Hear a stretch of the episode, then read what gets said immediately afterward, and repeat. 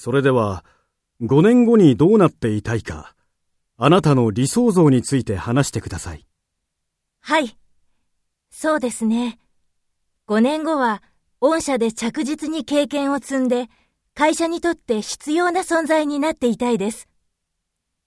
私は営業職を希望しておりまして、お客様からも同僚からも頼りにされる存在になっていたいです。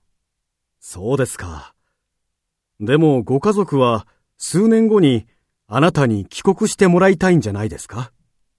確かに当初両親は帰国を望んでおりました。しかし私自身は御社で世界を視野に入れた旅行業の本質をしっかり身につけたいと思っております。